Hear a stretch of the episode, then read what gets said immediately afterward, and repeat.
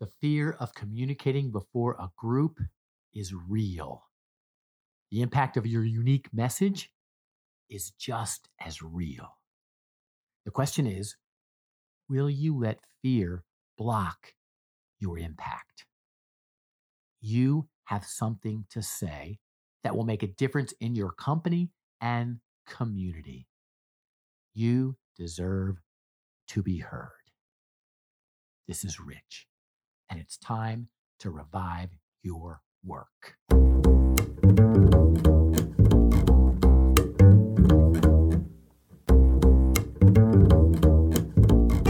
was in Charlotte, North Carolina, attending a National Speakers Association conference. Our keynote presenter, Lou Heckler, said, There's power in the human voice. People want to hear your voice. He continued speaking. I did not go with him. I couldn't. I was frozen, thinking about the words he had just given me. I was captivated with the idea that people wanted to hear my voice. This resonated with my soul.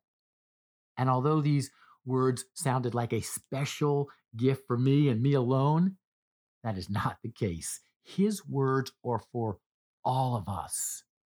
There's power in the human voice. People want to hear your voice.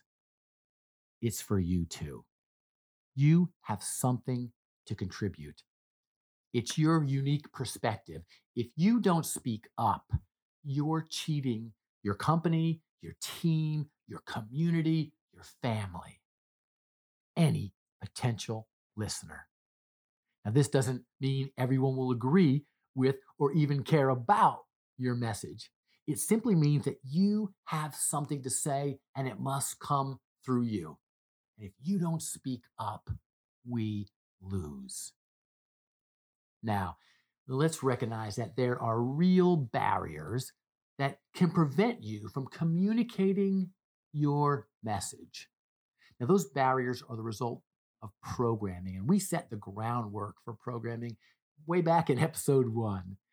We discussed this idea that programming, which is input, information, experiences that we accumulate through our life, that this programming creates our belief system, and our belief system drives our behavior. An analogy would be a computer, right? There's programming that creates the operating system that drives the interface, and that's how the computer interacts with the keyboard, the mouse, the internet, etc. So if we flesh this out into communication, let's imagine that we received programming somewhere in our life that sounded like this No one cares what you have to say. And over time, that programming formed into our, our belief, our belief that would result in self doubt. And then that self doubt would drive a behavior, which is don't speak up. In other words, be quiet, be silent. Now, if we want to undo that behavior, we go backwards. We check the behavior, fact that I won't speak up, I, I won't use my voice. Why? What's the belief that's behind that? Wow, I just have tremendous self doubt. Well, what's the programming that told you that? Where did that self doubt belief come from? You'd be able to identify, wow, I, I heard somewhere in my life, I heard this point in my life, I heard this person or this experience taught me that no one cares what I have to say. So over the years, we've listened to ourselves and our clients. And here are some common self limiting beliefs that are a result of programming. I don't sound intelligent. I don't have any new ideas. I'll forget what I plan to say. I don't deserve to be talking to these people. They're so much smarter than me. No one cares what I have to say. And that last one, that's the programming that held me captive for so long. See, I didn't believe anyone would care what I had to say. So I ended up hiding behind other people's words. I could quote the most famous business leaders of all time. I could tell you what they thought or what they said. So much so that my colleagues called me out. One particular time, a coworker said, Rich, we know you can quote Dale Carnegie and Jack Welch and Peter Drucker. What do you think? That self limiting belief came to a head one night when visiting a dueling piano bar with friends. The noise in this bar was so loud, you needed a megaphone to speak with the person next to you. And the musicians were talented. Make any request accompanied by a few bucks, and they'd replicate the chords and lyrics of songs written in the past 30 years. Then, without warning, total silence. Not in the bar, in my own mind. In a room filled with people and activity, I was alone with the voice in my head. Here's what I heard Rich, if you don't trust your own words, you'll be singing someone else's songs for the rest of your life. It was as if this voice had a secret pass to my dreams and doubts. It knew I desired to speak my own thoughts, to put my original ideas out there.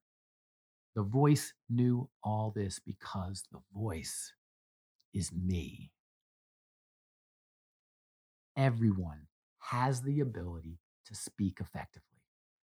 Everyone has something to share. Everyone has unique insights and experiences that can inspire an audience. Here are some fundamental principles that can help you be more effective as a communicator or a presenter. One, be yourself. When it comes to communication, the single most destructive thought or belief in our minds is I'm not enough. In that moment, your most powerful communication tool, which is your own authenticity, is lost as you try to be someone else. When all along, the audience is eager to know you. Audiences crave hearing someone who has the courage to be real. You are more than enough. Two, use stories. Part of being yourself is sharing your personal stories as a form of evidence to support your key message points. Stories are effective for several reasons.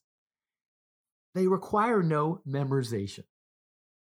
They can be told with confidence because you own it, and they give the audience insight into your humanness. The most natural and timeless way to engage an audience and make a memorable point is with personal stories.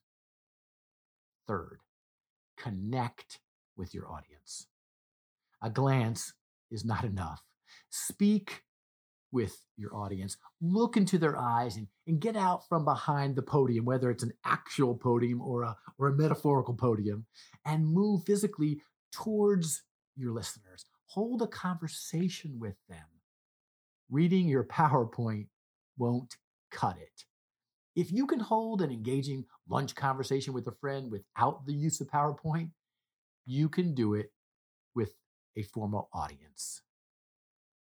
The book, The Leader's Voice, tells a story of James Earl Jones, who spent most of his youth challenged with severe stuttering. This issue caused him to remain virtually silent throughout his childhood. Yes, and this is the same James Earl Jones that's famous for his deep, commanding, and melodic voice. In high school, Jones was required to read a poem he had written. The class was amazed, not by what he had written, but by his voice and the way he read the words. He said that what he took away from that experience was this make sure the words are yours. Push them from the bottom of your soul. The performance will take care of itself. so it is with you. There's power in your voice, and people want to hear it. If you'd find value in an additional weekly dose of encouragement, visit reviveyourwork.com backslash blog. That's reviveyourwork.com backslash blog. We'll see you next week as we continue our conversation that transcends the blurred lines between